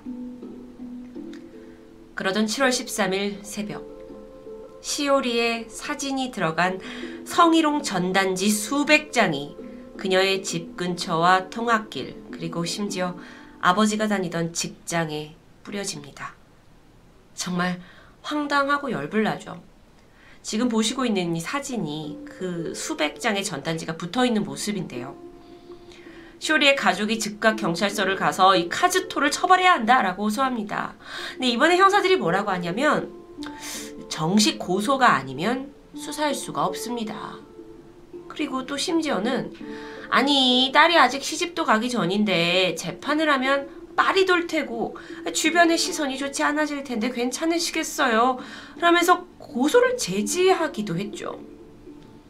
이런 망언 속에서도 시오리는 굴하지 않았고 결국 카즈토를 고소하게 되는데요. 하지만 상황이 크게 변하질 않아요. 어, 이 사, 그러니까 수요리의 사진이 걸린 그 전단지에 내가 직접 성인 남자를 모집 중이다라는 음란 막 이런 물이 길거리에 퍼져나갑니다. 그래서 이걸 가지고 경찰서에 갔죠. 이런 걸 누가 붙이고 있다. 근데 이때 경찰이 했던 말이 정말 힘 빠집니다. 좋은 종이를 썼네요. 완전 헛소리죠. 시오리는 고소를 했는데 그 시오리가 작성한 고소장을 경찰이 마음대로 고친 부분도 발견되고요. 제일 중요한 이 전단지, 증거품이지 않습니까? 이걸 훼손하기까지 하죠. 경찰의 부실 수사가 확실한 부분입니다. 그리고 이걸로 인해 고소는 안타깝게도 취하됩니다. 이때의 시오리는 어떤 느낌이었을까요? 어떤 감정이었을까요? 큰 좌절감에 빠졌고 아무도 믿을 사람이 없고 도와줄 사람도 없다라는 사실. 게다가 자신은 곧 살해당할 거라는 공포감에 급속도로 우울감에 빠져들었습니다. 1999년 10월 26일 대학에 가기 위해서 오케가와역 서쪽 출구로 향하던 시오리. 거기에 가보니 미리 그녀를 기다리고 있던 카즈토와 일당들이 있었습니다. 그녀는 칼로 오른쪽 가슴과 허리, 상반신 두 곳을 찔렸고 비명을 지르며 쓰러졌죠. 주변 신고로 병원으로 이송이 되었지만 과다 출혈로 인한 쇼크로 그녀는 끝내 사망합니다. 카즈토라는 악마를 만난 지 9개월 만의 일이었어요. 그런데 분노가 치미는 사실이 더 있습니다. 이 끔찍한 범죄가 이뤄진 이 현장에서도 경찰의 부실 수사가 계속됩니다.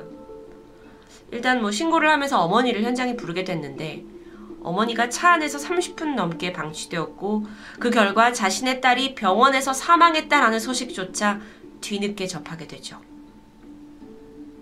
더 안타까운 건 사실 90년대 후반인 이 당시에 일본에서 스토킹에 대한 경각심 이런 게 사회적으로 부족했기 때문에 대중들은 피해자 시오리가 죽임을 당할 짓을 한 건 아닐까? 라면서 오히려 그녀를 조롱하는 분위기였다고 합니다. 사건이 발생한 후 언론사들은 이 시오리 가족들을 무리하게 취재하기 시작했어요. 새벽까지 집 앞에 진을 치고 있었고 심지어 장례식장에 무단 침입하는 방송사도 있었습니다. 경찰층에서는 자신들의 과오를 덮기 위해서 뭐 시오리도 좀 잘못이 있는 게 아니냐라는 뉘앙스의 인터뷰를 내보냈죠. 그리고 그것조차 이렇게 웃는 얼굴이었습니다. 또 다른 이슈는 당시 경찰은 시오리가 살해를 당할 당시에 입고 있던 의상을 공개하게 되는데 그게 가방은 프라다, 시계는 구찌라는 게 대서특필이 되면서 이 여자가 명품 의존증에 걸린 여자다. 아, 유흥업소에 종사하는 아가씨다. 라는 뭐 각종 루머가 퍼지기도 합니다. 정말 이거는 시오리를 두 번 죽이는 일일 텐데요. 유족들은 당연히 상처를 입을 수밖에 없죠. 천만 다행으로 범인들은 모두 검거되었습니다. 그리고 재판을 통해 카즈토는 징역 18년, 공범이었던 형 타케시는 무기징역을 받게 돼요. 나머지 일당도 각각 징역 15년이 선고되었습니다. 그런데 여기서 카즈토의 죄명은 살해 사주가 아닌 명예훼손이었습니다. 명예훼손. 정말 말도 안 되죠. 게다가 카즈토는 자신의 죄를 인정하지도 않아요. 사실 그는 경찰의 추적을 피해서 홋카이도로 도주를 했다가 결국에 호수에 몸을 던져서 자살한 상태로 발견되었습니다. 함께 발견된 유서에서는 시오리와 그녀의 가족들에 대한 많은 원망이 담겨 있었고 죽음에 대한 반성의 기미는 전혀 보이지 않았습니다. 사건이 발생하고 1년이 지나 2000년에 들어와서야 일본 경찰 측이 이 수사를 사건했을 때 심각한 문제가 있었다라는 걸 인정했습니다. 뭐 근무 태만을 비롯해서 뭐 여러 적폐 행적들이 하나둘 발견되었고요. 그때 사건을 담당한 경찰들이 하나둘 징계를 받게 되죠. 결국 2000년 5월 18일 이 시오리 사건을 계기로 일본에서는 스토커 규제법이 생겨나게 되었고요. 또 경찰이 민사 불개입 원칙에 얽매이지 않도록 하는 제언이 발표됩니다. 자, 여기서 민사 불개입 원칙이라는 건 그러니까 가정사 같은 어떤 개인적인 민사 문제에 경찰의 공권력이 간섭하지 못한다라는 원칙이었는데 그게 타파가 되는 순간이었죠. 그런데 시오리의 희생 이후에 일본 경찰의 개인 간의 어떤 협박, 공갈에 대한 수사 방침은 분명 새롭게 세워졌습니다. 그리고 2006년 사건을 담당했던 사이타마현 경찰은 유족에게 어떤 불성실한 대응 그리고 명예훼손을 인정하면서 약 5천만 원 정도를 배상하게 되죠. 너무도 안타까운 게 그 당시엔 스토킹에 대한 인식이 너무 부족해서 되려 죽은 피해 여성을 약간 멸시하는 태도가 만연했다고 합니다. 유가족들은 그래서 이건 죽인 놈만이 문제가 아니라 경찰도 살해 사건에 동참한 거다 라면서 울분을 토했는데요. 지금은 좀 괜찮아졌을까요? 최근 한국에서도 스토킹 범죄가 끊이지 않습니다. 대표적으로 지난 2021년 3월 게임상에서 알게 된 여성이 자신의 연락을 피한다면서 그녀의 엄마와 여동생까지 일가족 3명을 살해한 김태현 스토킹 살인 사건이 기억에 남았는데요. 이런 잔혹한 범죄 양상 때문인지 한국에서도 2021년 10월부터 스토킹 처벌법이 시행 중입니다. 그동안엔 좀 경범죄로 취급이 됐던 것 같은데 이제는 스토킹 범죄 행위가 인정이 되면 3년 이하의 징역을 받고 또 흉기로 범죄를 저지른 경우에 5년 이하의 징역을 받게 됩니다. 참고로 법에서 정의하고 있는 스토킹 행위라는 건 상대 의사에 반해서 정당한 이유 없이 상대 혹은 그의 가족에게 접근하거나 집 부근에서 기다리는 모든 행위를 포함합니다. 한 사람과 그의 가족 인생을 완전히 무너뜨릴 수도 있는 스토킹 범죄. 혹시 여러분도 이게 그저 뭐 남녀 사이에 과한 애정으로 인해 벌어진 남의 일이라고 가볍게 여기고 있진 않으실까요? 스토킹은 분명 뼛속까지 찌질하고 비열하지만 한편으로 심각한 강력범죄라는 걸 강조하고 싶었습니다. 토요미스테리 디바제식합니다.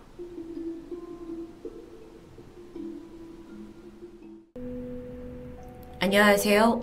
토요미스테리 디바제식합니다. 2013년 7월 11일 일본의 무더운 날씨가 지속되는 여름날이었습니다.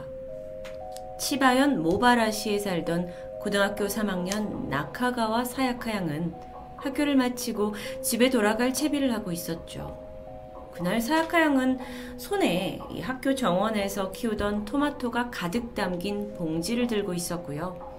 친구와 소소한 잡담을 나누며 전철역으로 향하게 됩니다. 오후 2시 40분쯤 학교 근처 역에서 전철에 올랐고 30분 후인 오후 3시 15분쯤 집 근처 역이었던 혼노역에 도착합니다. 그리고 3시 30분 역에서 집까지 중간 지점 정도에서 사야카 양을 봤다는 목격담이 있었고요. 이후 그녀는 자취를 감춰버렸습니다. 사카양은 고3 미성년자에다가 155cm에 45kg 아담한 학생이었죠. 그녀는 갑자기 어디로 사라졌던 걸까요? 목격자에 따르면 사약하는 교복 차림에 한 손에는 토마토가 담긴 비닐봉지를 들고 있었다고 정확히 묘사하면서 그녀가 그곳에 있었다는 게 확인되었습니다.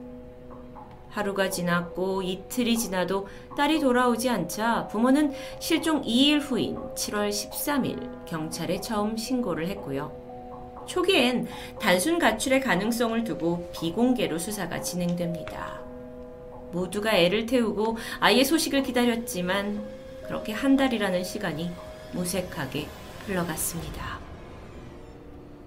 결국 경찰은 8월 7일 공개 수사로 전환을 했고 3일간 총 120여 명이 동원되면서 수색 작업에 나섰죠. 사야카의 신상이 담긴 전단지가 다 뿌려졌고요. 방송국에도 사건을 알려서 전국의 실종 소식이 퍼져나가게 됩니다. 심지어 이 시기에 치바현은 평균 기온이 35도에 육박하는 아주 폭염의 날씨가 이어지고 있었어요. 한동안 비도 내리지 않고 있었기에 가족과 수색하는 경찰 또한 쉽지 않은 시간이었죠. 하지만 사실상 실종된 지 두 달이 지나가면서 경찰도 여론도 아이가 돌아올 거라는 희망을 거의 접어가던 찰나입니다. 9월 26일 오후 12시 10분 사야카의 집에서 약 400m 정도 떨어진 히에 신사 근처에서 70대 노인 이즈카 마사토시 씨가 지나가게 됩니다. 그는 지난 주말에 이곳에서 제초 작업을 했었는데 그게 깔끔하게 정리가 되었는지 확인차 온 것이었어요. 그러다 노인은 이왕 온 김에 저 신사 안에 들어가서 공약물이 제대로 있는지 확인하고 가야겠다는 생각이 들었고 안에 들어가 봅니다. 그리고 그곳에서 뜻밖의 쓰러져 있는 사야카 양과 마주하게 되죠. 아이는 살아 있었습니다. 사야카는 첫 발견 당시 거의 노숙자처럼 보였어요. 하지만 그 발견자 이즈카 씨가 아이가 교복을 입고 있다는 점이 일단 이상했고 무엇보다도 얼굴을 보니까 몇 달 전부터 지역 이곳저곳에 붙어 있던 전단지 속 실종 소녀와 비슷했기 때문에 바로 경찰에 신고를 했던 거죠. 그렇게 사약하는 77일 만에 극적으로 살아 돌아왔습니다. 아이는 한눈에 보기에도 엄청난 고생을 한 듯 초췌했어요. 실종 당시 입고 있던 교복을 그대로 입고 있었는데 이미 너덜너덜해져 있었고요. 체중은 두 달 만에 거의 절반으로 줄어서 31kg. 뼈밖에 남지 않을 정도로 야외 있었죠. 딱 발견했을 때는 목소리조차 제대로 낼 수 없는 상황이었고 바로 병원으로 이송이 되는데 그나마 이런 쇠약 증세나 탈수 외에 특별한 부상은 보이지 않았습니다. 그런데 아이의 정신 상태는 과연 괜찮았을까요? 어, 사약하는 자신이 실종된 후에 얼마나 시간이 지났는지, 몇 달이 지났는지 제대로 인지하지 못할 정도로 시간 개념이 없어졌어요. 말을 걸면 겨우 고갯짓으로 yes 아니 이 정도 표현만 할 만큼 완전 다른 아이가 되어 있었죠. 경찰이 아이에게 물었습니다. 계속 여기 있던 거야? 사야카는 힘없이 고개를 끄덕였습니다. 그녀가 발견된 이 신사는요, 집에서 400m 떨어진 아주 가까운 곳입니다. 그녀가 이곳에 계속 머물렀다면 도대체 왜 발견되지 못했던 걸까요? 사실 최초 발견자였던 이즈카 씨는요, 지난 8월 하순부터 애완견이 이쪽을 지날 때면 신사 쪽에다 자꾸 짖는 걸 경험했습니다. 근데 이 개가 평소에 자주 짖는 개가 아니에요. 그래서 뭔가 이상하다고 생각했죠. 하지만 대수롭지 않게 여겼습니다. 워낙 작은 신사고 인적이 드문 곳이에요. 여기는 한 평 정도의 크기입니다. 그리고 주변에는 사진처럼 다 산간지연이라서 그곳에 사람이 누군가 있다라는 것조차 상상하기 어려운 곳입니다. 누군가 여기는 일부러 찾아가지 않으면 여기를 거쳐가는 곳도 없다고 해요. 아주 외진 곳이죠. 주변에 식수대도 먹을 걸 살 상점도 없는 이곳에서 게다가 일본의 폭염이라는 극한 조건 속에서 사야카 양이 두 달 이상 이곳에서 생활했다? 여전히 많은 의문점이 남습니다. 사실 아이가 없어졌던 날 어, 한화로 약 16,000원 정도의 현금을 들고 있었다고 해요. 핸드폰도 가지고 있었어요. 그런데 그녀는 도대체 무슨 이유로 집에 돌아오지 못했던 걸까요? 왜 이 상황을 버티고 있었던 걸까요? 경찰은 혹시 사야카가 납치를 당한 후에 이곳에 감금되어 있던 게 아닌가라고 생각했지만 우선적으로 몸에 외상이 없었고요. 이 신사가 자발적으로 나올 수 있는 곳이에요. 그래서 이 감금됐다라는 이론은 성립되지 않습니다. 게다가 결정적으로 사야카 양도 범죄에 휘말린 거니? 라는 말에 아니요 라고 말합니다. 아니 그럼 왜? 77일 만에 아이는 극적으로 돌아왔지만 이 소녀에 대한 여러 가지 추측이 일본에선 난무하기 시작합니다. 혹시 시간 여행을 한 게 아니냐라는 이야기가 있을 정도였죠. 특히나 일부 미스테리를 좋아하는 사람들 사이에서는 이 같은 치바현에 존재하는 유명한 출입 금지 지역 야와타노 야부시라즈 숲에서 영향을 받은 게 아니냐라고 추측합니다. 제가 얼마 전에 토요미스테리에서 다룬 적이 있는 소재인데요. 일본에서 이 숲은 행방불명의 대명사로 익히 알려져 있었기 때문에 혹시 사야카가 숲의 어떤 영적인 힘에 홀려서 신사에 자체적으로 감금된 게 아니냐라고 말합니다. 어, 일반인의 출입이 금지된 이 숲은 위에 아이를 클릭하시면 보실 수 있습니다. 물론 이 사건을 단순히 가출 사고로 보는 사람들도 있습니다. 사약하는 평소에 아주 조용하고 온순한 학생이었는데 실종 당일만큼은 시험 성적표가 나온 날이었습니다. 고3이라 성적에 연연할 민감한 시간이고 또 진로 문제로 고민을 하다가 결국 가출을 한 것은 아닌지 의심이 들었죠. 실제로 오빠의 증언에 따르면 사약하는 실종 2, 3일 전부터 진로에 대해 걱정을 늘어놨다고 말합니다. 또 다른 시각은요. 혹시 가정에서 부모의 행동에 위화감을 느낀 게 아니냐라면서 여론이 몰랐던 가정불화가 의심되기도 합니다.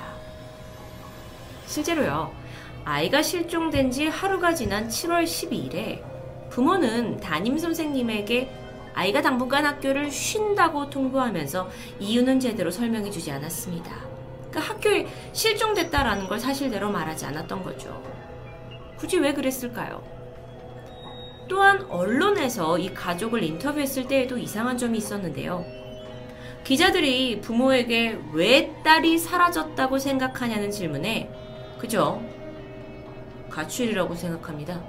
라고 말했던 점은 쉽게 이해되지 않습니다. 물론 부모님으로서는 납치, 뭐 살인 같은 최악의 상황은 생각하고 싶지 않았을 수도 있죠. 하지만 이미 한 달 넘게 실종이 된 딸에 대해서 이렇게 단정적이고 담담한 태도를 보일 수 있을까요?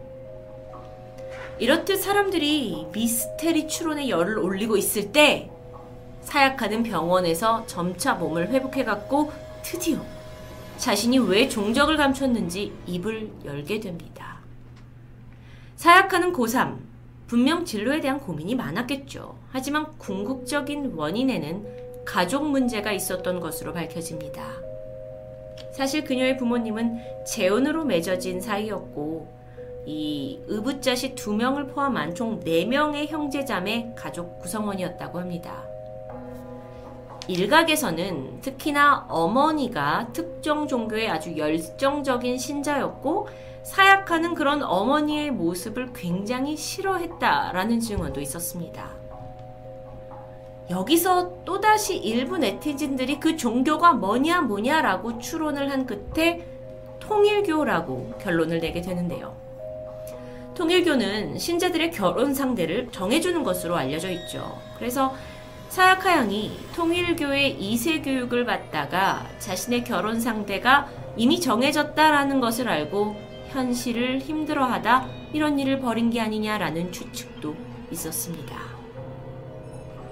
사진을 보시면 실제 일본의 한 국회의원이 이 사건과 관련해 언급한 내용인데요.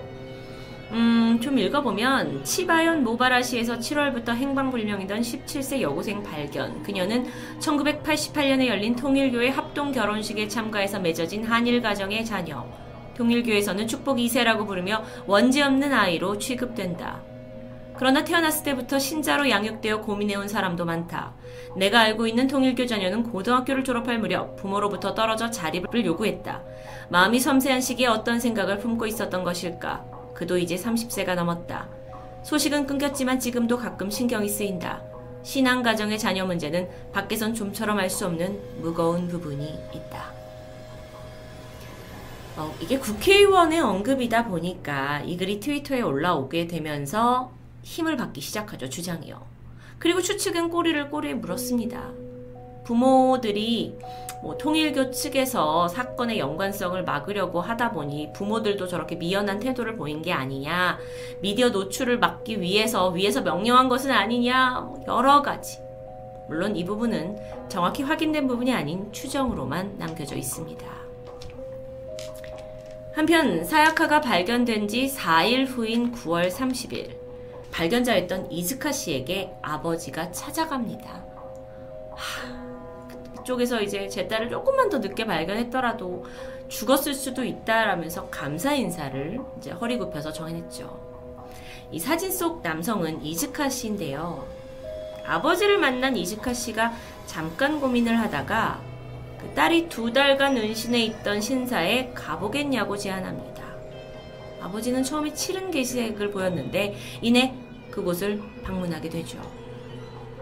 그리고 그곳을 그저 멍하니 바라보던 아버지에게 이즈카 씨가 말했습니다. 따님이 여기 계속 있던 건 어쩌면 가정과 사회에 있을 곳이 없다고 느꼈기 때문은 아닐까요? 이제부턴 제발 아이에게 따뜻한 자리를 좀 만들어 주세요.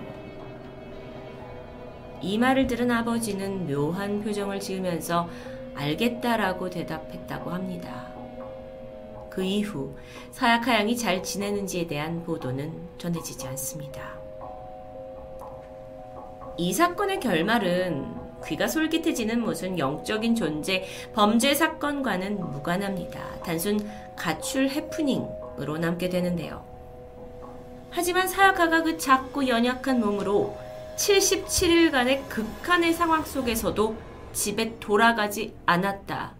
라는 것은 확인해 봐야 할 차가운 현실입니다. 그런데요, 여전히 이 사건은 뭔가 찝찝하게 의문점이 남아요. 사야카가 발견 당시 아이에겐 휴대폰과 지갑이 없었습니다. 분명 실종 당시에는 가지고 있었는데요. 그리고 이게 만약 가출이라면 휴대폰과 돈? 그녀에게 가장 필요한 물건입니다. 그런데 왜 아이는 그걸 가지고 있지 않았을까요? 그녀는 정말 단독으로 이 일을 꾸몄던 걸까요? 현재는 성인이 됐을 사야카. 이제는 과거의 트라우마를 잊고 행복을 찾았기를 바래봅니다. 토요미스테리 디바제시카였습니다.